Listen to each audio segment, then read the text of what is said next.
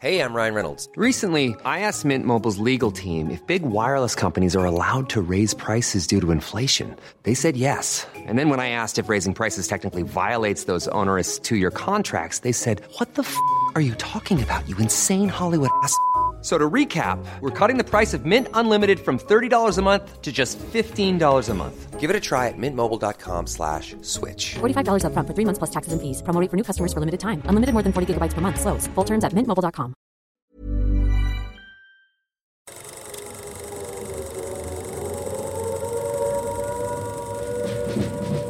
Welcome to the Fighting on Film podcast, the podcast all about classic and obscure war movies, from the Normandy landings to the days of chivalry and swords. If it's been captured on film, we're going to try and cover it. I'm Robbie of RM Military History. I'm Matthew Moss of Historical Firearms and the Armourer's Bench.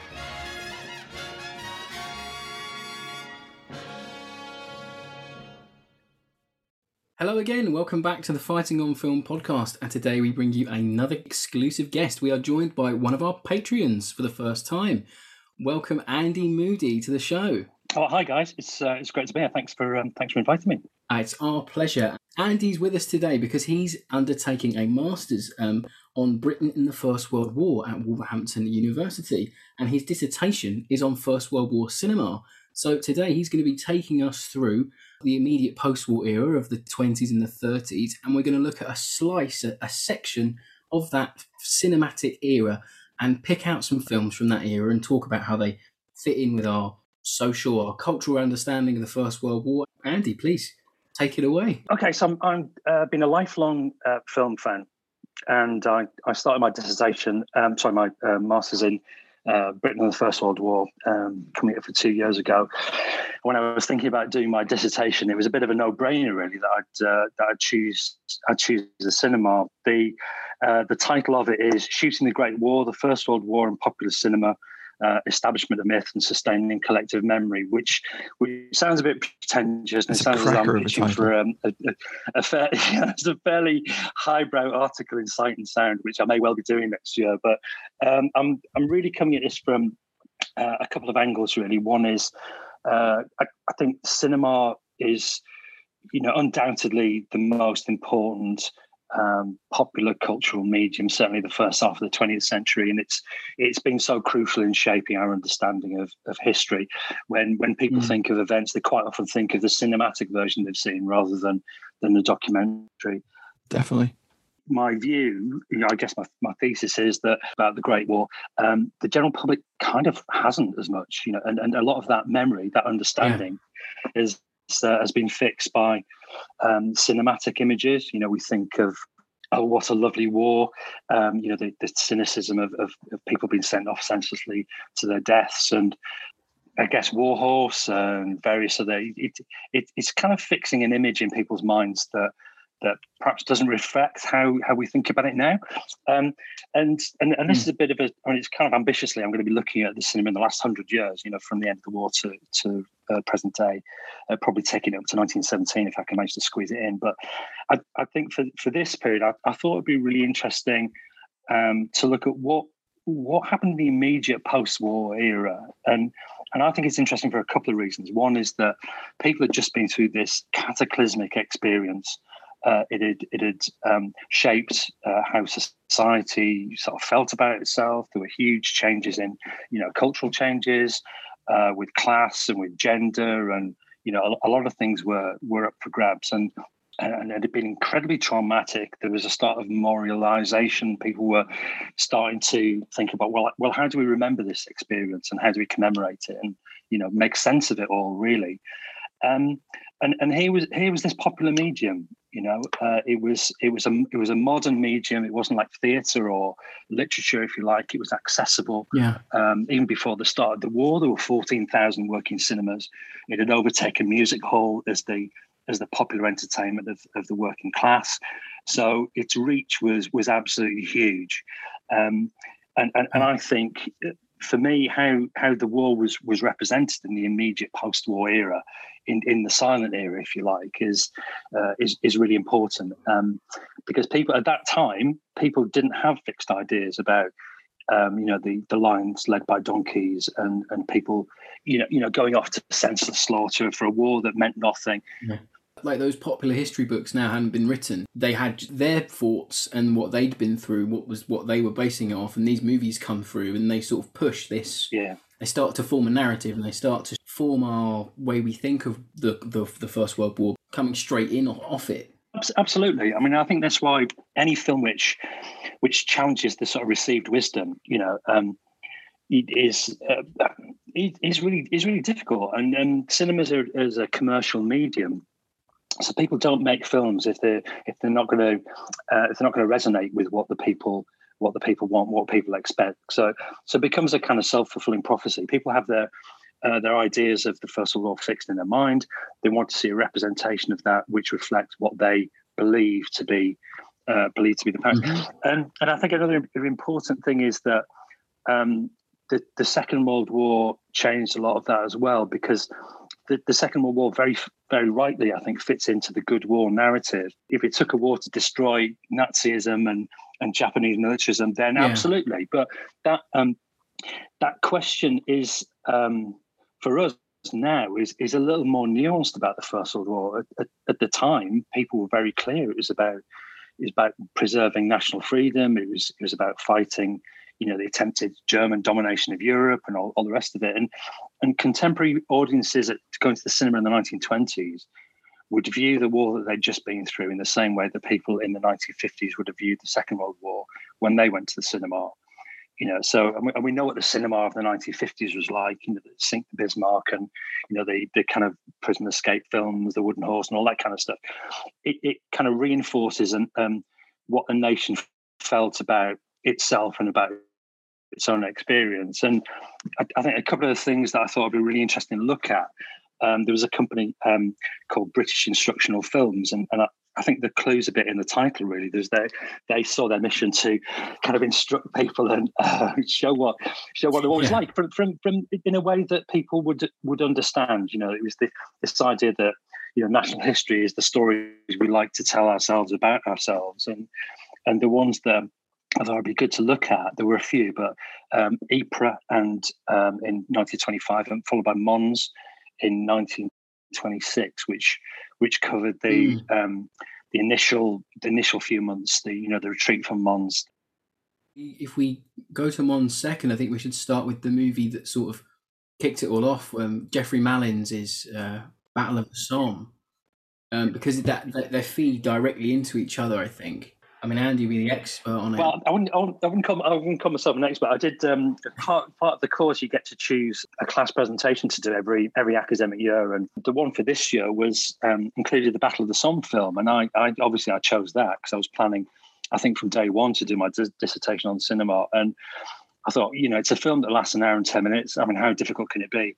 Um, I mean, I didn't I didn't realize I'd end up watching it six times, uh, read two books, several articles, only six? Yeah, that's, that's right. That's right. Well, it was, wasn't quite as easy, um, quite an easy dodge as I was as I was hoping. And and I, I, I think I'd seen it on the TV several years ago, and and my my understanding of it was probably shaped by um, the idea that it was half of it was fake, and you know, there's there's the famous scene of the guys mm. coming up the trenches and, and what have you, um, and and didn't really see what what had been achieved by the film and, and the cultural impact and how important it yeah. was. Um, so yeah, um, Malins and McDowell are two. I guess, I guess you call them embedded. They were like uh, you know like modern embedded kind of uh, video journalists, I guess. Because um, before the army was incredibly suspicious, and people uh, in in government were thinking, well, you know, do we want to show people at home what's going on? Um, can can because by obviously by 19, 1915, it was pretty apparent that this was something of a bloodbath. Would the public accept it? You know, do we do we want them getting under our feet essentially? But that had relaxed at the end of 1915, and cameramen were allowed uh, were allowed near the front and could and could film. These guys were um, incredibly skillful, incredibly brave. Uh, the equipment they were using, they they looked like uh, small wooden suitcases on tripods. They weren't mobile. There was no zoom. Um, they could pan from left to right. The, the, the, the hand cranked, so they're winding, they're winding the cameras all the time. you know, their, their technical limitations on what they could achieve was were, were considerable. but but the big thing for me is that what it, is really important because it's the first time the public had seen their uh, army in um, on the screen. So what so what we'd what we'd had a situation by by the middle of 1916, we've got a mass citizen army for the first time in our history, the very first time. We've we've got um, huge huge numbers of people in the army from across all all sections of society, which had never happened before. Um, and this is a way of the government showing the citizen army to its citizens saying, you know, the, these men have gone off, they've joined the PALS battalions or or what have you, and and and this is them. This this is where they are, and this is what they're doing, and it was incredibly important from that from that point of view. Um, and the and then the results were they were a bit uncertain at, at first. Would, would, there be a public appetite for this? Nobody nobody knew. Turns out, 20 million people went to see it. The highest proportion of the population that had seen a film, which is a record which still stands to this day. You know, um, it was uh, absolutely incredible. Cinemas were um, they couldn't they couldn't make enough prints. Cinemas were running it, you know, week after week. Um, so I've got a, a, excerpt from the Yorkshire Evening Post um, on from Wednesday, the sixth of September, nineteen sixteen, and they say the Battle of the Somme film it appears was taken by two operators, J.B. McDowell and J.H. Malins. Mr. Malins was responsible for about one third of the whole before the big offensive began in July. A section of these films have been shown in the picture theatres, but the greater part has been reserved for use of the general headquarters. Many of the pictures were taken from positions that were um, exposed to the photographer had to be see, could be seen by enemy troops. Yeah, absolutely. A large box on a tripod looks very similar to a machine gun, right? Yeah. yeah so yeah. it's gonna it's gonna attract. Actually, Malins um, had mm. one of his tripod legs um, broken off by a piece of shrapnel, um, McDowell won an MC later in the war. The, these guys who uh, they really did put their lives on the line uh, taking this film. Yeah. Um, so you know what what they actually achieved was was something quite remarkable, and it was it was accidental as well. It was never planned as a feature length. It was all it was planned as they were, they were going to take um, shorts they were going to be shown in cinemas maybe 10 15 minutes long that's why Right. The film looks a bit kind of episodic and disjointed in terms of its narrative. I can't remember the chap who edited it, he was known as a bit, a bit of a quick editor, yeah. wasn't he? I can't remember the, the I, mean, they, they, oh, there was uh, Charles Urban was was the editor on it, and William F. Jury was the producer. And they, they were looking at the, essentially looking at the rushes and thinking, you know what, we could we could stitch this together and and make a make a feature length film out of it. And and and it was a real punt because nobody knew if there was going to be an appetite for it or whether it would work or not. Um, and, and I think that the, the strength of the um, the strength of the film is that in spite of all the limitations, and, and bearing in mind these were these were static cameras who didn't have zoom and and what have you, they they managed mm-hmm. to take some incredibly iconic uh, pictures. You know, they they moved location. Um, uh, Malins uh, went through uh, through a tunnel to to go and film um, the, you know, the I think it's Lancashire Fusiliers and the Sunken Lane, um, where they went, you know, as a jump off point yeah. on the first of July. Mm. They got the Hawthorn um, mine going off. The guy who the the wounded soldier who's been brought in on on the back. Because yeah. You know these these are absolutely iconic. They're, uh, first of all, books are, mm. are absolutely littered. The front covers are, of of stills from from the film, and that's I mean, that's a that's a remarkable achievement. I think if anybody had filmed what had happened and managed to come away uh, with a couple of images, I guess that they would they would be happy with, then then great. These these guys got a good half a dozen, ten images which have been used and used and used over and over again. Yeah, you'd have if you had a pound for every time you've seen the shot of those lads going over that. Oh my goodness, that ridge line there. Yeah, yeah. They're the iconic photo. I can't tell you how many times I've seen the silhouette of that chap. Yeah. With his, you know, walking away from camera. That it's like an iconic image of the First World War. Yet I find it really ironic that it's not. It's a it's a recreation in in a training camp in France. Yeah, absolutely. I mean, they filmed what was possible, and what, what was possible was uh, filming lots of film of guns going off. There's there's every different caliber of of gun that was used during the initial bombardment, uh, and that and that was absolutely mm. fine. They could, they could do that. Um, what they couldn't do was they couldn't go over the top with the men. They they couldn't. Uh, they there was yeah. um, there's a there's like a an L-shaped junction uh, at one point, which is used in several parts of the film, which is used uh, to show guys going going into the attack. That's a, a 20, 29th Yeah, division, it. I think. The sweeping Yeah, of the ridge, yeah. Because they cut that. There's a, there's an extended sequence of that where lads start Yeah. dropping and they cut. So somewhere there's an extended sequence of probably more men getting mown down. But I think that's the only section of the movie where you can physically see someone getting Yeah. killed. You do see quite a few bodies Yeah. littered around, and they don't shy away from showing some of the reality of war, which quite which struck me when I rewatched it recently for for you know this chat.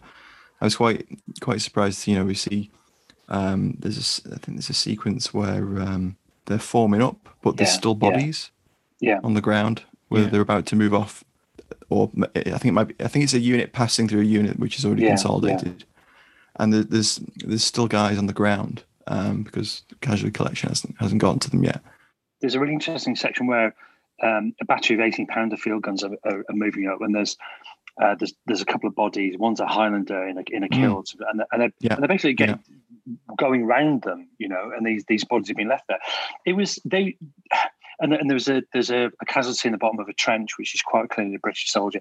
They, did, they didn't repeat that. There was there was um, there was some concern that they'd included um, you know casualties. There's a scene where there's quite a few German um, dead bodies, but but they didn't they didn't tend to repeat that. And even during the Second World War, they, they that was quite heavily edited and and uh, dead. Yeah, I was, I was going to say that were, um, it was it surprised me that for that exact reason because yeah, as you say, come Second World War, there, there's a reluctance to show that that mortality, the reality of war.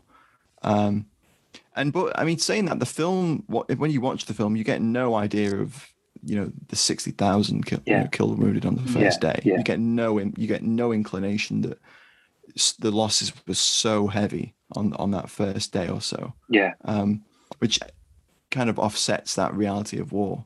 Um, but saying that, he may not have been present for it. He he may have known it, or it may have been a conscious decision not to show it. quite quickly after filming the because of what he saw. He and he got back to London to get the film processed and, and, and made. Um, and he I don't know he went back a few times, but then he got Yeah. quite ill and couldn't couldn't continue filming. So I think he, he was truly affected by what he saw and it just had to have some time out of the line because he'd he'd been filming with the French and the Belgians since the pretty the start of the war, so he was probably quite fatigued. Perhaps evidence to suggest that he did have PTSD of what we would now call it from what he'd been seeing. So uh, you know, it- possible he just needed time out for his for his mental well being. But there's no there's no doubt that he you know he sets the the bar for documentary films going forward, and without Malins, our way that war is filmed, the nucleus of that is set with Mm. Malins and, and McDowell and these men. So you know, without knowing it, they they invent a genre without knowing it. It's it's it's I think Yeah. it's incredible. yeah, ab- ab- absolutely. They did. That's why I wanted to ask. I wanted to ask Andy, how do you see Malin, so, uh, Malin's work sort of paving the way for, for things like um, Summers, Mons, and Ypres? You know, those kind of productions where it's a more a much more fictionalized depiction of war. As you say, it, it kind of invented the genre of the war movie. It was a piece of wartime uh, propaganda. It was very, it was very brave. Um, and, and when it came out, I mean, it was, it was, it was kind of rush released. Really, it was in cinemas in August, you know, uh, and by that time, um, people were aware that you know Britain was Britain was in the war in a big way now. You know, um, I mean, the, the First World War started in in September 1914, but we weren't really in it in in a kind of industrial European level until until July 1916, and then and then we were never out of it until November 1918. Mm. You know, um, so so people were aware of what was of what was going on, and and as you say, it it it, it kind of set the um, set the tone.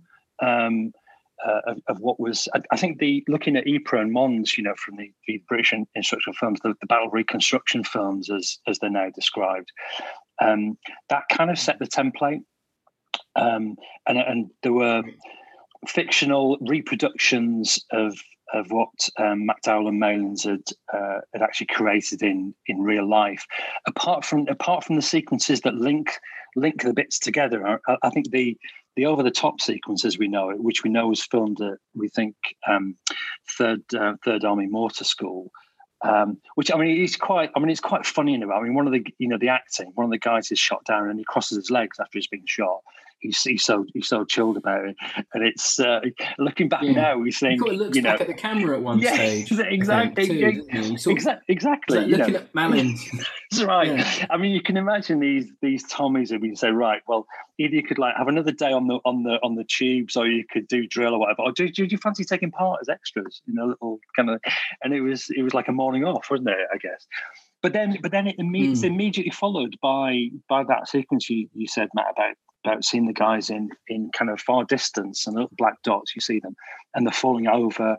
You know, it's possibly the Newfoundland Regiment, but uh, or mm. I'm, I'm not sure off just off the top of my head, but that's that's for real. You know, um, but it but it set yeah. it set the template not just for war movies, but for war documentaries as well. You know, so.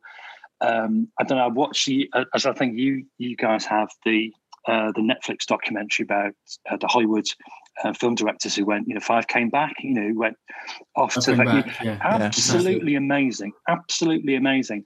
Um, and those guys are doing everything that McDowell and Malins did. Um, you know, they they are following in that in that tradition. Um, yeah. And I think the thing that surprised me and is that the much you know the much lauded Battle of San Pietro, which John Huston did, faked he, he, he did exactly the yeah. same thing as as Malins did. You know, I I'd I'd seen that film before, and I thought, God, this looks so uh, this looks, looks, so realistic. But you know, 36th Division uh, U.S. Uh, infantry had already had already moved on by then. You know, so so he had to reproduce that. And I, do you know something? I I don't I don't think there's anything particularly wrong with that. Um, I think sometimes you, you can't capture no. what happened, but you can you can reproduce it. You can capture mm. the, the kind of essence of it. Well, it's become bread and butter for yeah. documentaries, hasn't it? Now, where you, you often get those re, you know recreations. Yeah, we take we just take that as normal now, don't we? We don't question yeah. it. So obviously, you know, Malins' Battle of the Somme is, is a game changer, and come the post-war period of the twenties, we see a glut of these uh, battle recreation movies, and I think the first one that Andy tipped us off on to to, to check out was 1925's Ypres.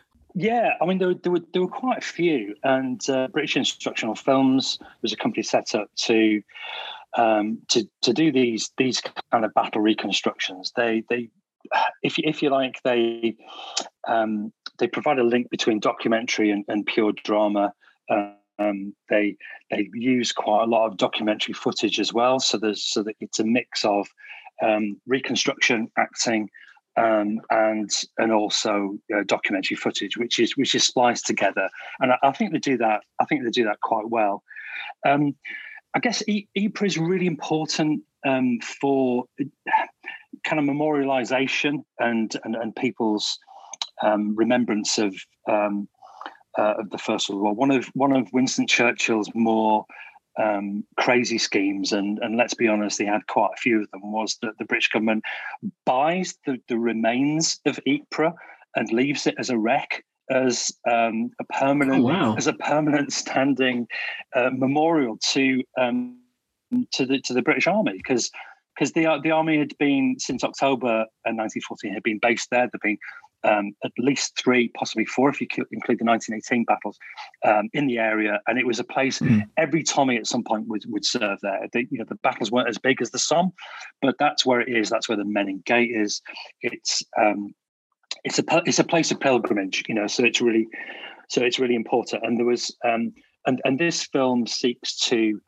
Uh, tell the story of, of all of the battles that happened uh, around that area. So so it goes from 1914 right the way through the war. Um, and it's I, I, think I think it's really interesting. Um, there are there are lots of themes in it. Uh, one of the, one of the themes that they hit on that would would resonate with people is um, telling people what they wanted to to see in a, in a, in a lot of ways. It's it's quite it's quite sanitized. It emphasizes uh, duty and sacrifice, bravery. There's lots of stories about VC winners included in there.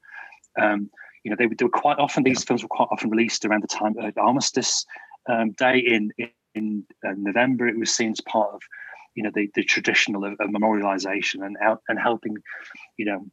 I guess as, as we as we talked about before it's um people's feelings of uh, the memory of their experience of the war was very different to to the ones we have now. Um there, what you know there wasn't the concept of the anti-war film.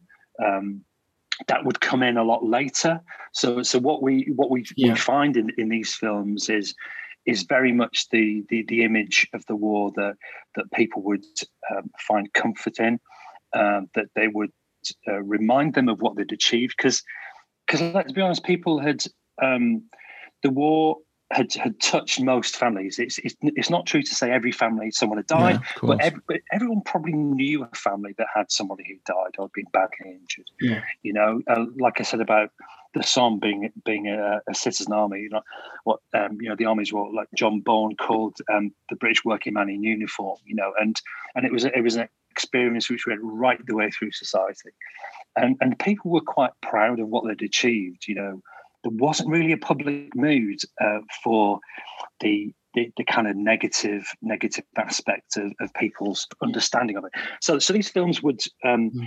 would reproduce that. A number of episodes which included um, the counterattack of the Second Worcesters at the Battle of Gheluvelt in, in the First Ypres, led by Charles Fitzclarence, who was who was one of these um, crazy brave pre-war professional officers um, you know, one of my lecturers, uh, uh, Spencer Jones, does a does a brilliant lecture about him. He was called the demon, and you know, it was it was a very you did you didn't have to dramatize it too much as, as the kind of things this guy would do, which was you know lead lead very much from the front because I, I, think another one of those, um, and it kind of lapses into cliches a little bit, but um, you know, we we get the recurrent theme of the of the kind of brave officer sacrificing himself, leading his men, all the rest of it. It's actually not too far from the truth. You know, if you if you held the King's Commission in 1914 and your your reading material extended much beyond horse and hound, you were considered possibly a dangerous intellectual. Um, you were expected to read Clausewitz and understood it. But what you were expected to was first and foremost look after the welfare of your men, and second, to display absolute suicidal bravery on every occasion, uh, and and to be very casual about it as well. You know, so so this idea of um, of officers leading from the front, coolly smoking a cigarette, saying it's getting frightfully hot around here as the the kind of German bullets are whizzing by, is is not too is not too much of a not too much of a mm. cliche. And I think that film reflects mm. that and, and, what people would understand from from that experience. Yeah. You know, They're like a series of vignettes, aren't they? It's it's it's quite easy to process as a as a viewer even now. You, you know, mm. you don't have to know too much going in so it can be appreciated by many age groups and there's something for everyone you know there's a heroic yeah. last stand then there'll be like a more of a romantic sort of oh look at our brave tommies helping out the french you know french peasants and things like that you know it's it not only is it trying to show the horrors of war but it's trying to it shows the british army being quite the you know the the you know like really just nice people in general Absolutely. there's no, yeah, yeah. there's no ill will to anybody you know it's it's it's the dastardly hun are dastardly but look at our boys they're so brave and and dashing and, and nice. You know, I don't get any sort of malice no, towards ab- them. absolutely not. You know, no one's laying the blame for the war either. It's it's quite a refreshing way to view the war, I think, because it's there's none of this sort of, as you said at the start, there's no lions led by donkeys. There's no what was the point of it all. No. It's it is quite a it's quite a clean view of the war, which I think is interesting in itself. People weren't questioning, um, you know, the rights and wrongs of the war at this stage. I mean. Um, you know the, the, the the war poets were very were very influential and, and as we find you know when we get to journey's end you know um, people were were looking at and it was it was something that couldn't be denied you know. Um, there were there were wounded people wounded in in body and in mind. Politically wartime consensus where everyone came together pretty much um, had started to fracture again. Um, so there were a lot of questions. I, I, think I mean it's really quite interesting in in Ypres there's um, there's a section talking about um, you know, I think it's the Messines Ridge when when they're talking about the mining there, and there's one of the uh, the intertitle cards um, makes explicit mention of the miners from Wales, Northumberland, and Yorkshire, um, and, and the irony is that within a year the general strike would be on, and these very same men would be the the enemies within, you know, to use Margaret Thatcher's phrase Yeah. from the 1980s, you know. Um, but at the time, they were they were Mm. heroes. You know, they were they were part of the part of the war effort, and they were lauded for for what they achieved. You know. Um, but I, I think the film the film is is really interesting. There's um, I mean, it's, it's shame. There are lots of different versions of this because um, a, few, a few people have, have written quite a lot um, uh, about you know silent cinema and, and the Great War. Uh, Lawrence Napper is a, is a film academic. Has written a brilliant book called The Great War and Popular British Cinema of the 1920s, and, and makes the point that actually there are a number of prints of this around, and there are they're like any old film. There are missing sections, and you know, so what so what we Yep. we have is you know what we can what we can find at the moment. I think it struggles sometimes to to portray what we what we understand, particularly around uh, the third Battle of Ypres, Passchendaele. The cards, you know, the title cards mention the, the terrible conditions and the mud, yet it's completely dry when you see the film and there's dust everywhere Yeah. and that's yeah. not how we remember it. Yeah. And I think uh, it, it it kind of fails from from that perspective. I think um, you know seeing seeing the tanks in action is is brilliant, but I think anybody knows anything about third third Ypres knows that the tanks were an absolute catastrophe because the conditions were so bad. But you know, if we if we kind of think about an alley tally using the unditching beam on the on the Mark IV tank was uh, was a Yeah. highlight for me. I mean, I, like, I was absolutely made up of that. It super. Again it's stuff it's stuff that you see used over and over again it's you know those kind of things pop up and people go oh that's real Yeah, you know and that, that's one of the problems with mons and ypres um people just sort of assume that these recreations are real especially mons yeah, like, Yeah. there's numerous documentaries that seem to have done not so, not so much recently but you know i can remember like as a kid watching documentaries and and they'd have they'd have that famous sequence of the guys lining like a, a debt um a slightly sunken road and the officers like being handed a, an smle Warwalks cuts in a lot Yeah, of Mons. yeah. yeah yeah Yeah. and it's understandable because there's almost no photography from that period of the war at all really I mean, I mean, Mons is uh, it, it pre it predates um, you know the um, the, the Gamalians and McDowell being allowed to to be at the front. You know, it was Yeah. the end of it was the end of 1915 when when the army said, "Look, we, you know, we we need to, we need to show people at home where what these guys are doing and where they are." You know, and it's and it's useful yeah propaganda, a fairly untrustworthy medium. You know, which is which is pretty new to Yeah, they didn't uh, see the merit in it, did they? They they thought it was like a working class pursuit.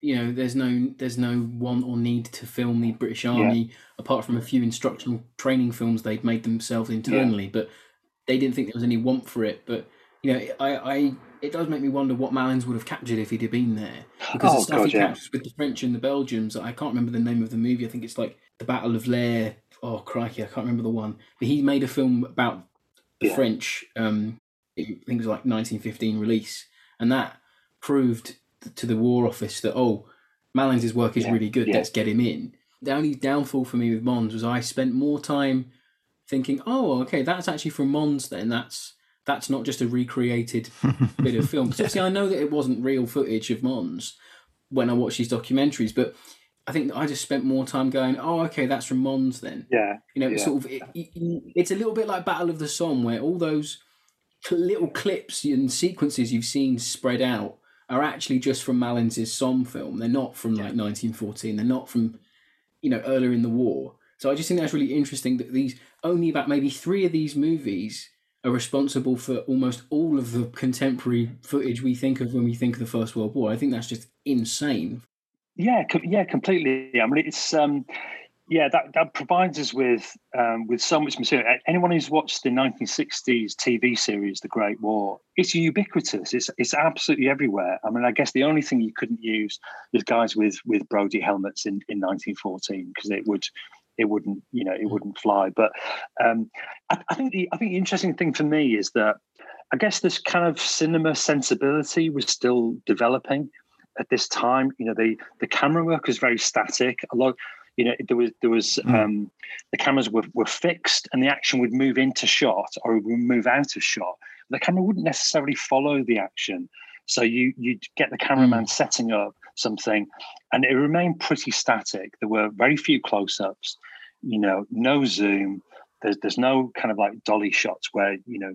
I mean, actually, turn, turns out in in Mons there are a couple where the camera's moving with with the troops who are marching, Mm. but in in Ypres there's there's nothing like that, and so you you get scenes where. I guess we're all familiar with these these kind of Victorian era uh, last stand paintings, you know, Isandlwana or you know the Yeah, Lady Butler absolutely, sort of stuff, absolutely. And and they and, and there's a scene at the end of uh, Ypres where a guy. He's got a he's, he's got a bandage around his head. He's holding his rifle, and he's standing there proud, holding back and the the German advance. And there's you know Ypres in the background as a wreck, and it and it could be taken from a painting. And it's it's it's that kind of tradition of you know the last stand, Yeah. the heroic kind of uh, Tommy who will fight to the final round, which which I think people would would recognise from from prints, you know, in you know hanging on the wall or what have you. But it but it wasn't it hmm. wasn't the sort of language of cinema that we, that was much more dynamic and fast moving that you'd see, say, for example, in in the big parade, which we're going to talk about.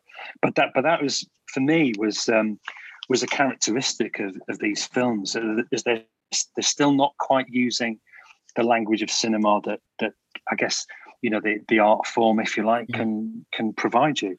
Very matter of mm. fact, is- isn't it? It's very matter of fact filmmaking. It's like, here's what I've read. Here's what. Here's Yeah. how the battle goes. That's your lot. You know, its sense of scale is really impressive. Yeah, yeah, the, the amount of men on screen at any one given time, the fact that these a lot of these men were serving and probably had fought, you know, on the Western Front themselves, and it, it's a little bit like theirs is the glory, where just that extra layer of of professionalism from the cast, from, from their professional jobs as soldiers, it comes through on screen. You know, I really enjoyed seeing the officers lean into their shots with their rifles Yeah. and Yeah. you know just how men were sort of it it just looks so natural and i think that it, that almost lifts the film i can forgive it for being qu- quite long and some scenes just feel like this a bit you've already just yeah, seen exactly. you know H- how many men how many men being swarmed by germans do we Yes. need it's you know it, it's it's not the fault it's not the filmmaker's fault because they're just trying to show you what's happening but Well, the know, thing it- with the Mon- with Mons is it's blow by blow. Yeah. It's like Yeah. it is literally the entire hun- hundred first hundred days of World War One from the British yeah. perspective. and imagine trying to get that off the ground now You would ne- never do it, even as a yeah. even as a series. It would never happen. So I I think Mons especially is is is my favorite of most of these that we, I, we've looked at for this particular chat because it combines so many interesting things. You've got action sequences where bridges are being blown, houses are falling down. You've got contemporary footage of Sir John French is spliced Yeah, it in. yeah Um, Smith-Dorrien Oh, pops up in a cameo amazing. which is incredible. You know, you just, uh, and it goes all the way from the first sort of cavalry skirmish, um, straight through to the um, the the the batteries dueling at Néry. It's it's literally goes straight through, and it, the cinematography of it is really impressive. And it it struck me that it pushes a lot of boundaries, even as you mentioned, Andy, compared to Ypres it it pushes it because there's dolly shots there's there's lots of close-up work. There's practical effects going on. There are reaction shots. Um there's the as i mentioned there's the splicing in of contemporary footage. And then there's you know bringing in people who are actually there not only the the, the people portraying the the, frame- actions but also is- smith is dory really nice. Ryan Reynolds here from Mint Mobile. With the price of just about everything going up during inflation, we thought we'd bring our prices down. So to help us, we brought in a reverse auctioneer, which is apparently a thing. Mint Mobile unlimited premium wireless. Ready to get 30, 30, bit to get 30, bit to get 20, 20, 20, bit to get 20, 20, bit to get 15, 15, 15, 15 just 15 bucks a month. So, Give it a try at mintmobile.com slash switch. $45 upfront for three months plus taxes and fees. Promo rate for new customers for limited time. Unlimited more than 40 gigabytes per month. Slows. Full terms at mintmobile.com. It's too yeah Yeah, especially that I think my, one of my favourite sequences the bit where the, the officers getting handed the the Liam, the, the loaded rifles. I really like the, just the way that's shot there. We're seeing all the men up the line fighting. It you know it is like a painting. It reminds me of those famous Mons paintings of men firing over ditches and and th- and, and those hats sort on of- Yeah, backwards yeah. um tunics open uh, it's and And I, you and know I love seeing walk uh, marching pattern 08 it's just it's so good. It's you know, I mean, it's sword fighting in it because it's There's an heavy as attention to fuck, but, detail to it yeah. all, isn't there? And that's the impressive part. They could have easily have just put a load of lads in in uniform and gone, well, there we go. mm, That's it. Um, but you know, they've they've tried to include those little details, um, officers with the you know correct sword patterns and yeah, that's um, nice, isn't the, it? the the the way that their their puttees have come unraveled as they're marching, and you know these like these sort of emotive shots that they get because there. Are, I mean, you mentioned Rob. There's a load of scenes where they, they get swarmed, but there's also a heck of a lot of scenes where they, it's just close up Yeah. to feet, and Yes. you can totally understand why they were doing that because it is you know it's probably the British Army's greatest retreat since uh, Yeah, yeah. um, in the in the peninsula. But it's it, yeah, it's an incredible film, um, and I think it possibly might be my favorite one of the of of the of the ones that Yeah, I we mean, look I, at, I, just because it's such an interesting sort of like footnote in how style I, developed. I think you're, I think you're Mm. absolutely right, Matt, to point this out. I mean, for me, um, Mons just takes it on in terms of quality, just just a, a, a- another level. It's um, it it uses um, a lot of very. I mean, it looks very realistic, as you as you say, Matt. You know, the the, Mm. the guys are working the bolts on the on the SMLEs, and it looks absolutely 100 percent natural. The I love uh, how many times you see Vickers guns with their top covered open yeah, in this film. it's just it's just amazing. And the cavalry as well. They're handling the horses really well. You know, they're using the the the 08 um, cavalry sword, and that comes into action. We got we got lancers. It's fantastic. I got I got a couple of friends on the on the course who are like big big into cavalry, so they they would absolutely love that one. It's um. Mm. But I, I think in terms of its, its technicality, as you say, there are there are a few shots where you know there, there's obviously a, a camera on the back of a uh, of a cart or, or a, uh, a car which is following the soldiers moving. Which is, I mean, you, you watch enough of these films with the static cameras, and something like that happens, it absolutely jumps out at you.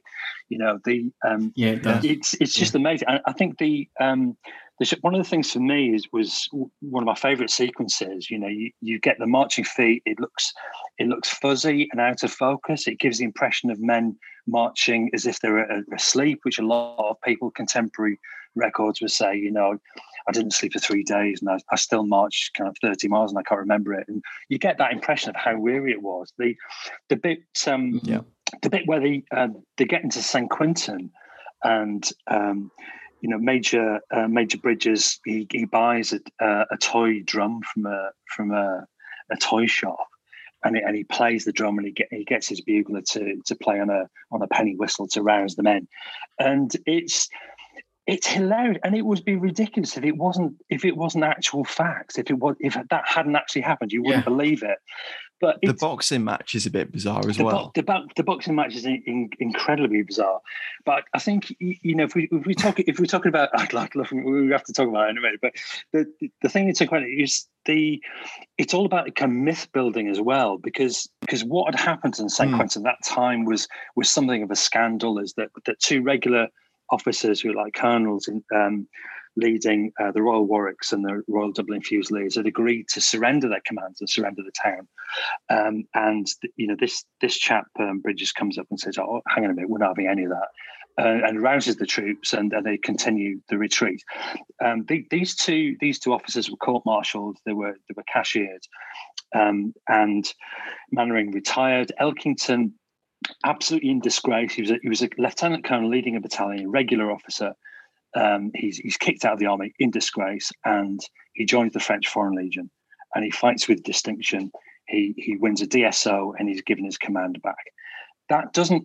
I think that's a fantastic story, but it it doesn't. It, Let's have a film of that. oh, please. absolutely, absolutely. Yeah. But it but it doesn't Yeah. it doesn't fit into the Starts with a cutscene of him looking at the mess web. That's right. Yeah, it would be. That would be superb. I, I would. I would love to see that. But um, that doesn't. That doesn't fit into the, the narrative of what we what we want to sort of think about what happened. So so we get this great sequence of of um, Bridges. He's, he's playing the he's playing the drums, and there's a there's a fade in of a of a a drummer in full dress uniform, and and it's like you can you can imagine the that again is quite a technical thing for Absolutely. that Yeah, point yeah, in, yeah. in cinema. So it fades in on the left hand side of the screen. Yeah. It's it's like a it's one of the guards bands. I think. Yes, yeah, Mm. Um, and, and it's evoking that, and, and you and you know that the uh, the cinema piano player is going to be playing the British Grenadiers or what have you when that when that's going on, and it's um, you know it's in, it's incredibly moving. I think it's uh, it, technically it's a much better film, um, and, and I think had moved on. I, I think the little vignettes we get, we get the Highlander who's who escapes from a burning windmill. Um, who where you know Yeah. the Germans have kind of locked him in and they're going to burn him. You know the, the beastly Hun and all the rest of it. He managed to get away. That's that's a good little bit of human drama. But I, I think the thing you mentioned, Matt, about the the boxing uh, with with the uh, the Lancashire uh, soldier who finds a, a German cavalryman who's obviously got lost. And what, what's he going to do? Well, obviously in real life, he just shoots him and he carry on. But he, he that's not the British way, is it? So they take their jackets off and have a boxing match, and he knocks him clean out. Nicks his bratwurst is decent enough to leave him half, uh, and he and he trundles off on his way, which I think is is fantastic, you know, because because people would have a bit of a laugh at that, but they'd also recognise it as being, well, yeah, that's the British spirit, that's the British way. You know, we're we're decent and we're fair and we're Yeah. fighting straight up. You know, It's subtly like showing how that a nation has bested another nation as well. It's really subtle. It well, not subtle. It's quite blunt, but it, it, um, you know how showing the might of the country through a scene. It, it- whether that's the intention of the filmmaker or not, you know, you can write. You can think in that contemporary way now, thinking, well, that's what you're trying to show, surely, through that sequence. Yeah, and, and I, I think it's uh, I think it works, and um, it's try, I think it's trying to to bridge the gap between uh, uh, like drama documentary and and um, I guess making that human connection, you know, between between people and events, which which only really pure drama Yes. can do.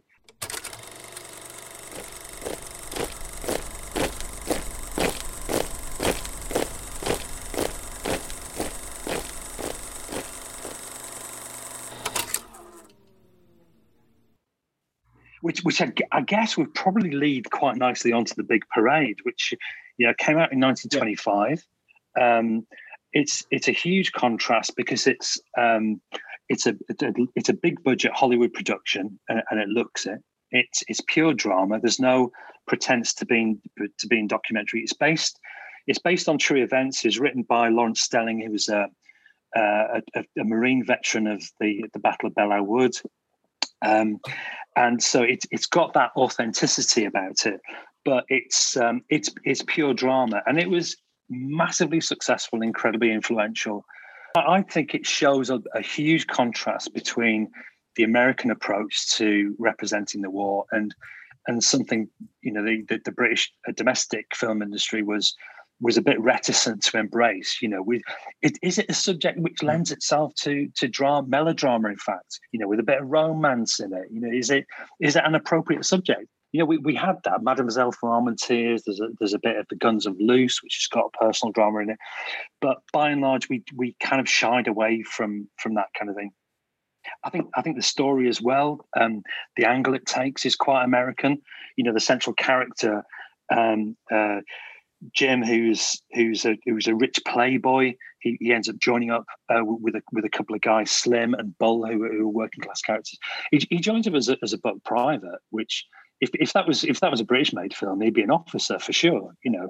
But he he, he, Yeah, he joined he yeah, joins sort of forty second Rainbow Division with with them. He goes off to France, and you know it's uh, it's it's really interesting. I mean, the first the first couple of um, I guess the, the the first half of the film, possibly more of it, is is is establishing that connection with the audience and the lives of these individuals, so that you're seeing how the war affects human beings because you've seen them laugh, you've seen them joke, you've seen them get into scrapes.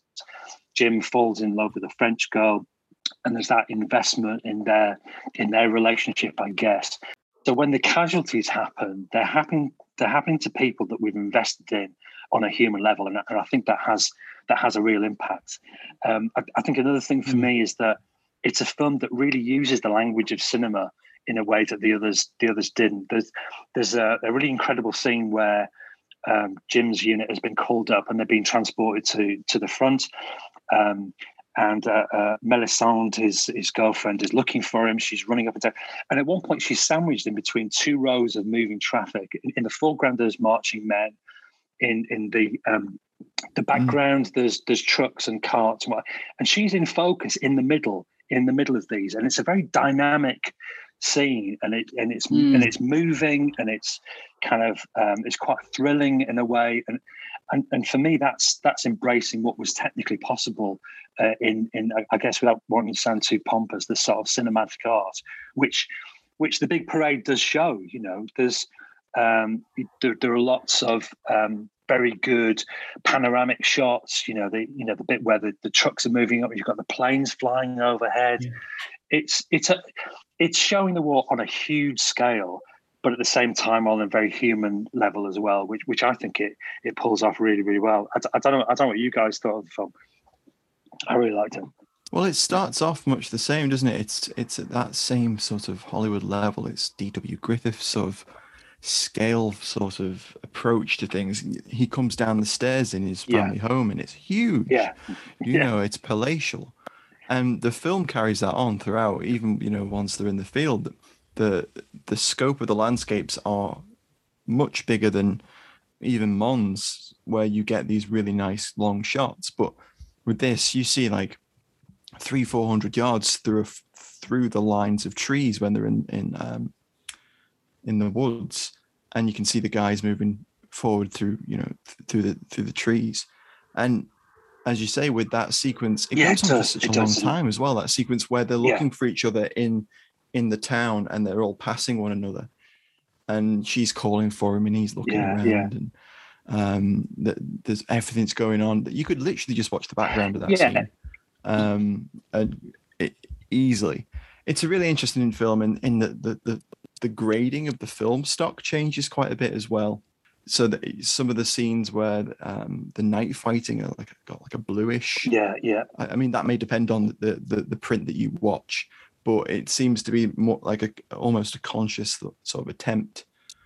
Perhaps in the Restorer that I watched, the version I watched, uh, uh, they've they've done that, but but cinematically, yeah, you can see how it's a, it's from a different sort of yeah, school. it's it's it's very impressive. I, I think um, I mean I've seen All Quiet on the Western Front with those uh, tints uh, added to it, um, and. Mm I mean, it's it's it's really good, as you say. You know, there's a I think it's a bluish. There's like a blue tint in the night scenes. I think when there's um, a there's a yeah there's a sepia yeah, yeah, yeah. on on some of the scenes, and there's there's a blue and yeah. I, well, I mean, to mention All Quiet on on the that's five years on, and that's from the, the German yeah. school of, of, of cinema, isn't it? So it's it's well, I'm thinking West Front there, um, but you know what I mean. Yeah. Um, I, I, think, I mean, looking at um, when it actually does get to the battle sequence, it, it, it, kind of starts off a bit unconvincing when when they're walking through essentially the Hollywood Hills, and it's um, you know they're walking in straight lines, and the Germans don't look that kind of you know convincing, and you know they're they're mm-hmm. throwing grenades that have like a massive but effect. But that's that's one of the scenes that I I, I liked the scale of yeah. But I know exactly what you mean. So the, the Germans are sort of like standing behind right, trees yeah, yeah, at one point. Um, yeah, it's like they almost haven't bothered to dig a, a trench system for the for the for the sequence. But, when it, when night when night falls, it really, it really, picks up. You know, when it gets to night, mm, um, it, it becomes um, more more of a threatening environment. It becomes more um, there's a more a sense of peril, and I, I, think it looks more convincing. Takes on a little bit of um, sort of I mean, the the period, this cinema, this period for cinema is obviously um, characterized a lot by influence of like surrealism. Yeah, yeah. And and the and the the, the play between realism and surrealism, and it, it almost has an American slant on that at times, where it's sort of it's very stark close-ups. There's flashes of light, which it lends itself to sort of portraying battle. I think because it surreal is it well battle is mm. surreal mm. because it's, it's a situation that almost no one that isn't mm, involved in a war would mm. find themselves in or experience. Another scene I really love from the film is the this the scene where they're strafed in column. Yes. And it begins with the, the pilot's eye view and he's cocking his machine gun. That that's impressive to me. Yeah, I mean there, there was a, there's a few sort of aerial scenes there, know, which um, which I mean just demonstrated what was available um, then. Know, it was it was it was a big budget, Yeah, and they totally. you know they by mid twenties Hollywood was absolutely booming. Uh, they were making huge amounts of money, and I think as well the the acting. I mean, I mean John Gilbert and Renée Adorée were fantastic in this film. Um, you know, they within the limitations of what was available in in the kind of non-speaking uh, era. I, I think they, I think they do a great job. I, I think the main cast of characters um, really do a great job of, of selling, you know, the personalities involved, and and you do have that that investment in in what happens to them. And I, and I think at the end, you know, the the film climax is obviously with Jim makes it home. Um, and, and I think you can you could almost imagine when he when he walks into the you know the, the drawing room you're talking about in his palatial home and his mum and dad are there Yeah. and you know he's he's got this haunted look on his face when his dad's driving him home and, and you know he's he's a guy who's been somewhere and seen something comes through he walks through the door and he's got a leg missing and you can just imagine the audience gasping at that point you know the the, the Mm. impact of that of, of someone. And um you know obviously he's got his girlfriend at home but luckily his his brother's taken his kind of he's got one girlfriend too many and, and handily his brothers helped him out with that. So he, he goes back and reunited with um you know uh, alessandra is is um his french uh, Melisande is his french girlfriend and it and it, fin- and it finishes on a on a on a high note but at the same time while we've not got into this um the era of you know war is hell it destroys lives and it, it you, you know there's no escaping the fact that that that two out of the three main characters that, that you'd invested in are dead and one of them has, has got his got his had his leg shot off. And and so war war comes at a cost. It's not all heroics you know uh, li- lives are affected by this but Oh, but it- it's it's a clear depiction of Oh, sure, PTSD. absolutely. I mean, the, the, the, that sequence where he's in the hospital bed and the sequences in the car with his father, it's it's it's clear. I mean, the, it's probably, I, I suppose, one of the earliest depictions of that. I suppose I'm not au- I'm not uh, au fait with, um, you know, that that side of of academic academic study of, Yeah. of PTSD on film, but this must be one of the earlier earlier Yeah. examples. Absolutely, that that completely surprised me as well because I because I um, you know I, I wasn't expecting that Jim would the, the guy he, he sandwiched between two of the guys in the hospital, but one's clearly been you know through quite a bit. He's got his arm in a, in a cast and he's he's been injured physically, and the guy next to him is is literally tied into a bed and he's screaming, you know, um, and and I think that is quite brave, um, and probably quite shocking for Mm. people uh, to see that happen. Um, so for all it, and, and I know it, it, it's interesting because I remember you, you talking about uh, Objective Burma with with James a few weeks ago, and and the Yeah. um, the press reaction in the UK about oh the, the Americans are kind of dramatising and it's it's not suitable for melodrama and what about the British? Exactly the same kind of reaction to to um, uh, Big Parade. You know, um, the, you know a lot of the uh, local and national press were saying this this is Hollywood making money out of you know this this experience, and it's it's not suitable for melodrama, and it doesn't represent what you know Britain's larger contribution to the war, which because it was massively larger. So th- so there's nothing Mm. new about that. I mean, so you could uh, uh, kind of trace the the kind It's of interesting. yeah. I mean, the, the reaction is was exactly the same right through to what was it you. Five seven one or whatever it is, or the the Yeah. enigmas Yeah, to me. yeah. It, it Or- or that- annoys me because I, I like I like to think that we should know better than to just blame like eh, what a country did in a war and then disparage their contribution to it. Yeah, I, I I think it's so an odd thing to do, but to hear they were doing it even back then, it's Oh, you know, ab- and when the Americans absolutely. come into the First World War, they're really, you know, they're really useful to the war effort with manpower and you know, you know, material might and things. And it's Yeah. it, it's a little bit disappointing to hear that people were annoyed by it even back then. You think they, because they're so close to the event, you think they perhaps would think of it differently. But it's so odd just to hear that they didn't. Yeah, well, I, Yeah. I, I it, it's not. I don't know. It's, it's kind of reassuring that people are still the same as they always they always were. You know, people, people back in the nineteen twenties are no different than than they are now. You know, um, and you know it's it's interesting because. Uh, cin- cinema is, is a is a commercial business. Uh, the Big Parade was was produced in Hollywood, so it's going to have a an American flavor. It's not it's not pretending to be anything that than it, than it isn't. It's not, you know, the Americans were very heavily involved. You you see French soldiers, you see you see French soldiers coming yeah. back from the front. You see some dead bodies wearing, you know, Adrian helmets, and you know they're clearly identified as, as French. You don't you don't see any British. It's it's not the part of the front we're involved in. The story doesn't involve British characters. I I, sure. I, I haven't yeah. got a beef with that at all, you know. And there's no, you know, no. like the other ri- ridiculous scene in Saving Private Ryan when they're talking about how useless Montgomery is and all the rest of it.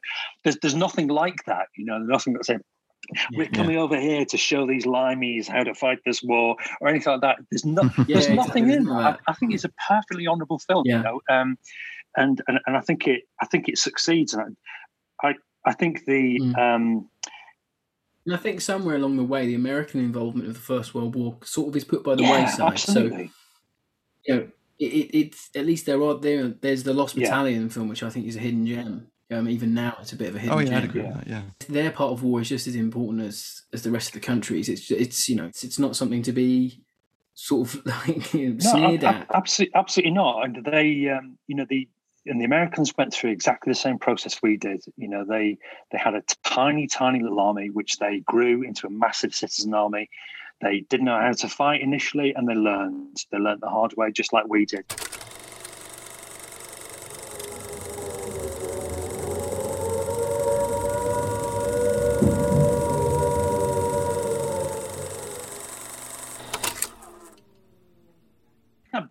Quite nicely onto Journey's End, you know, which which I, think traces, yes, you know, the, the, the kind of development arc of, of how the war was was shown in the cinema. And I don't think you could get a film like Journey's End appearing any time before a before talkies because it's it's a film of a play and it's, and it's very talky, but also the subject matter and the yeah. depiction of the characters there is completely um, is completely mm. out of kilter with with the guys, the heroic officers we talked about in um, yeah. in the the battle reconstruction films.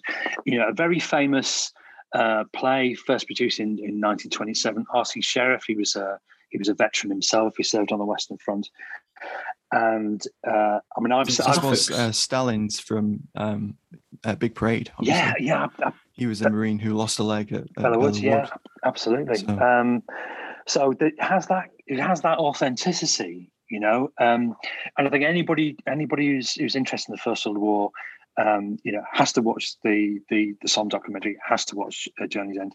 I mean, I, have seen um, I saw it in um, in Ypres a few years ago. A Mesh Theatre Company did it, and it's um, in a very in a small hut, very very close to it. It's very it's a very claustrophobic play and film. It takes place mostly in a dugout. Yeah. Mm-hmm. Um, and it's incredibly intense, you know, because these these are people who are you know, reaching the end of their tether, particularly Stanhope, the main character. Um, and it's because that proximity, you, you feel you feel very close to what's happening. It feels incredibly claustrophobic. Um, so I, I, what, what we're seeing, and we, within the confines of, sort of, I guess, British class structure, it's a very class conscious film. The, you know, the main characters yeah. are all officers the um, apart from the sergeant major, who I think is pretty credible, the the uh, other rank characters. Mason, Mason, Mason is the is their orderly and cook, and he's a kind of a comic character. And you know, at one point yeah. they talk about him almost like he's he's too stupid to understand what he's what he's experiencing. If he if he had a bit more sensibility like we did yeah, yeah. and a decent public school education, he you know, he'd understand how shit everything was. You know, but. they make him out and he like he's flapping about like oh I'm sorry sir the the orderly told me it was going to be pineapple, but it's apricot. I'm so sorry, sir. You know, it's like, it's like the worst things that happened to him. Yeah.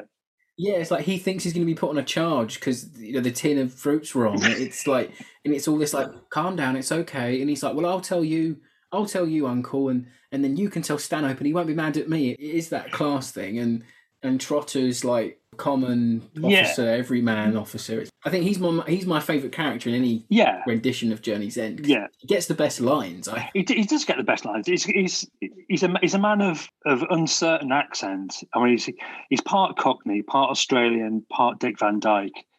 Uh, yeah, because uh, was it Billy Billy Bevan was Australian. Right, yeah, yeah, yeah. That, I think that's kind of seeps through a little bit, but he, he's a he's a very he's a very sympathetic character. But I think I think what you what you're seeing in this film is is a much more cynical and weary view of the war that, than you'd seen in any of the previous films. You know, um, the the, yes. the impact on on the psyche of, of the participants is, you know, when he comes through. I mean, I mean Robert Clive, who um, who plays Stanhope, is um, I mean he's a really he's Colin a really Clive, interesting. sorry. Sorry, Colin Clive. Colin Clive. Yeah, he's he's a really interesting character. Um, I mean, he was in he was actually filmed in Hollywood at the time. James Whale was the director, and and Whale and Clive went on to make Frankenstein the year after. Um, and Clive had played Stanhope on on stage in uh, in London in 1929, so he's, he's familiar with the role, and um, he, he's a kind of bit of method acting going on there because he was a, he was a terrible alcoholic himself, uh, and and and looked pretty much you could probably do the role without makeup because he, he, had that kind of drawn you know slightly hysterical yeah. kind of demeanor which which he plays really really well. And it, yeah the um it's a very stagey film uh, again we're not looking at anything dramatic i think the external scenes with the trench raid and the final german attack is is quite dramatic uh, that that looks really yeah. good they're well done, I, I, they? I think Very so. well absolutely. I mean, there's um, there's lots of sort of convincing artillery sort of going on, and and a, and a very much a sense of peril, which which the play built up to. Coming into the trench at night, that's really well done. Like I really Yeah. like that. You know, I know the age has not been kind to the print, but you can see what they're going for, and it, it's really well done. Echoes the 2017 Yeah, film almost beat Yeah, they're beat. very faithful to the source material, aren't they? Very Both films, really. Yeah, and it, it's the contrasting scenes of the dugout then being outside, and it's you know that you feel safe in the dugout outside. You feel like you could be killed Yeah. any minute. I don't know. There's just something about the the 1931 that I don't know. It maybe feels more more not natural. And I can't think of the word, but because these men would have known the war, the audience knows the war. It's only yeah, 20 years ago when it happened and you know the the the spring offensive 1918 was so Im- important i know when we talked to taff you know he was saying everyone in that in those theaters would know absolutely. that date like the Yeah. back of their hand because of because of how shocking it was when it happened Yeah, and there's just something is that extra layer. You know I, I always say about theirs is the glory and battleground and things like that. I know we always mention them but there is the extra layer there because of the context of how these films are made and who makes them and who acts in them and the audience that views them. The movie when it's made is a part so much a part of the cultural context of of its releasing period if you know what i mean. If that makes any sense I- out I- of that oh, 100 percent. I mean, I, I think one of the things that all these films have in common is that everybody appearing it in it would have had some personal connection with the war, would have remembered it, would have possibly have been in it, yeah uh, would have known somebody who'd been in it, would have known someone who'd died, and and I think you're almost like it's a, it's like a window into the past, you know, um, and it's captured on Yeah. celluloid. And, and these people are expressing it, and I, I think for all for all its limitations, and I know Clive's performance at times is, is a bit kind of hysterical and you know but but it's you absolutely believe that this is a guy who is who is just hanging on by his fingernails uh, and and has and has Mm. been places and has seen things that that most people just wouldn't be able to wouldn't be able to stand and and there's a couple of scenes where where he, he, he talks down uh, Hibbert who who wants to go sick and he you know one of my favorite you know speeches in you know when he said you know come on old boy you know stick it out and what more can a decent man do? You know it, it's it's it's incredibly moving. And and I think at the end um, when when Raleigh's fatally wounded and he's brought down to the dugout and and you just see Stanhope change as as a it, it literally changes. His voice changes his facial expression changes. He, he becomes not this drunken world weary cynical Mm. And he becomes he becomes kind and and soft really in a way and his humanity returns to him and and, and I think that that end scene where it's almost like I said you, you know you could you could come through this and you could be destroyed as a human being either physically or emotionally but at the end I, I guess I guess the love for fellow man and and his his friendship you know Yes. with um you know with Raleigh he, he comes out and he and he you know his humanity resurfaces again you know just before he's called back up to the trench and, and goes to his certain death and, and the dugout becomes mm. engulfed in smoke and it fades to darkness you know which we know is the end of the of the play and you know it, you you don't need that kind of rubbing in that this this is the end for all these guys um, yeah. and and I, and I think I think for all its limitations as a as a piece of cinema. And and you're right, the, um, the, the print I've seen isn't isn't in great shape, and it could really do with a with the restoration job. I think. I, I think it really works, Definitely. and for for a lot of the points that you make, Robbie, about it being having that closeness and connection, that authenticity. That for, for all this kind of technical, um, you know, superiority that the 2017 film had, I think there's something there's something quite special about the the, the 1931 um, and, and, and, mm. it, and, hmm. it's interesting because it because it just introduces a lot of lot of um, themes about you know the the film um, depictions of the war that we'd we'd see would become yeah. standard tropes. You know the the cynicism, the world weariness, the you know destruction to mind and spirit. Um, you know people hanging on for the sake of hanging on rather than you know to to achieve heroic yeah. deeds. You know they you know they the victory is hanging in there, you know, and and, and that comes out time and time again in, in films that subsequently follow. And and mm. I guess uh, to round it out, I, I, think for me that it kind of marks um, marks a development of how how cinema showed the war. Is that the 1920s had that period where, you know, we were we were mourning, we were uh, commemorating, we were remembering, uh, and there was there was a, a, kind of unspoken pride about what what had happened, and the films represented that. That's what we wanted to see. From 1930 onwards, when you get um, uh, Journey's End, you get All Quiet on the Western Front coming out. Um, you know, Westfront 1918, and all the films virtually that, that subsequently followed would just take a darker, more critical look at the war and, and would then go on to shape, I think, how we how we felt about it and how we remembered the war and and what what a public perception is for the majority of people. And I, I think that's incredibly yeah. interesting. Because that was going to be a that was going to be a question I was going to ask you, Andy. From your research for your your thesis and your your your research for your masters, how do you think these? I mean, not maybe not perhaps these four movies we've talked about, but how do you think movies of of that era that we've just talked about? Do you think they shape modern depictions, like you know, within the last maybe twenty years of the First World War? Do you think they still are they still relevant? Yeah, I mean, I think I think it's really interesting. We um, silent cinema tends to get overlooked uh, an awful lot. Um, I, I, mentioned I mentioned Lawrence's his book. Well, also Mark Connelly has written a, a great book called Celluloid uh, War Memorials about about the work of British instructional films. Um, but what was so interesting about this is that, but why was that so impactful? What had happened before? And as like any good historian asks, you know, well, how did we get here, and how did we arrive at the point where something could come along and challenge what our what our view was? And I think looking back at a lot of the films, particularly things like the Big Parade, it established a lot of tropes that that continue. You mm. know, the you know the the um, you know that connection with with the, the individual in the midst of events that are outside of their control. Uh, some of the some of the visual tropes as well, the panoramic view of uh, of warfare. You know, the marching, you know, boots that we see in in you know in uh, Mons or, or, what have you.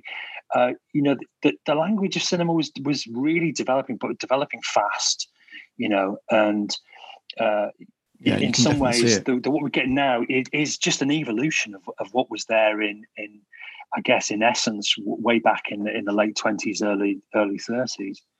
Um, so, mm. so I, I think for, for me, it's an important starting point, and, and to understand how we've got to where we are now, I think you've got to look back because um, because these really deeply embedded cultural attitudes, they they they happen through you know establishing layers, you know, like like geology, you know, and it's you don't you don't change that culture overnight.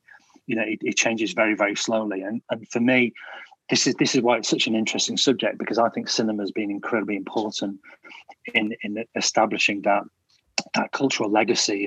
Yeah, that you know that's why we do the pod. It is how we remember the past. It's it's just yeah. a fact. You know whether you like it or not. It is good to go back and see this immediate post-war era because they go from a cinema goes from showing the war in a grand scale, showing battles, to 1930 Journey's End, just showing men's experiences. Mm. it like scales down.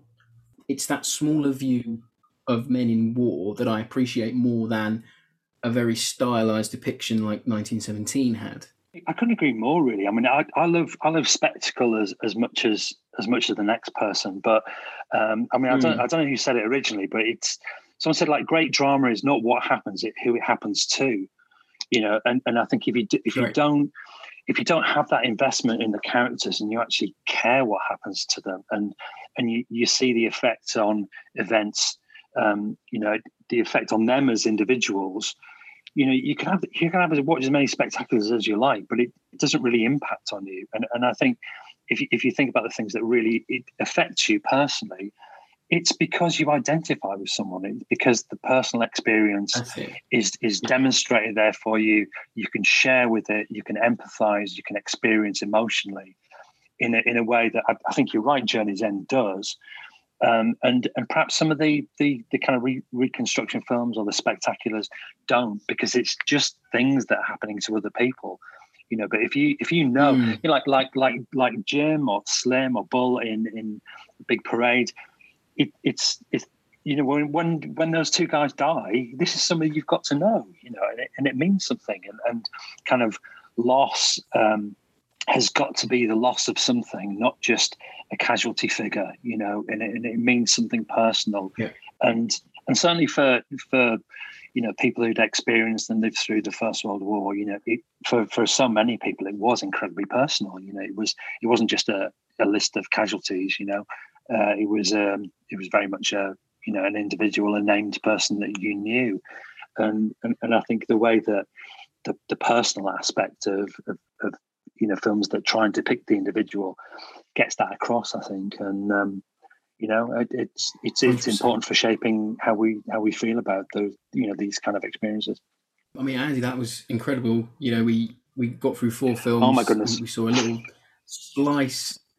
We've seen how Hollywood evolved. Absolutely, just- yeah, yes, yeah. how it evolved. We really hope that you turn your thesis into some sort of book, so we can all learn a bit more. well, if it, maybe maybe if I get that article in Sight and Sound, then uh, then that would that would do. Once again, thanks, Andy, for joining us. It's absolutely fascinating. And if you'd like to find out more, uh, please do check out our website, fightingonfilm.com. Uh, we are also on Facebook and Twitter. And if you'd like to support the podcast, you can do so through Patreon. Thank you again for joining us, Andy, and thanks for listening, everybody.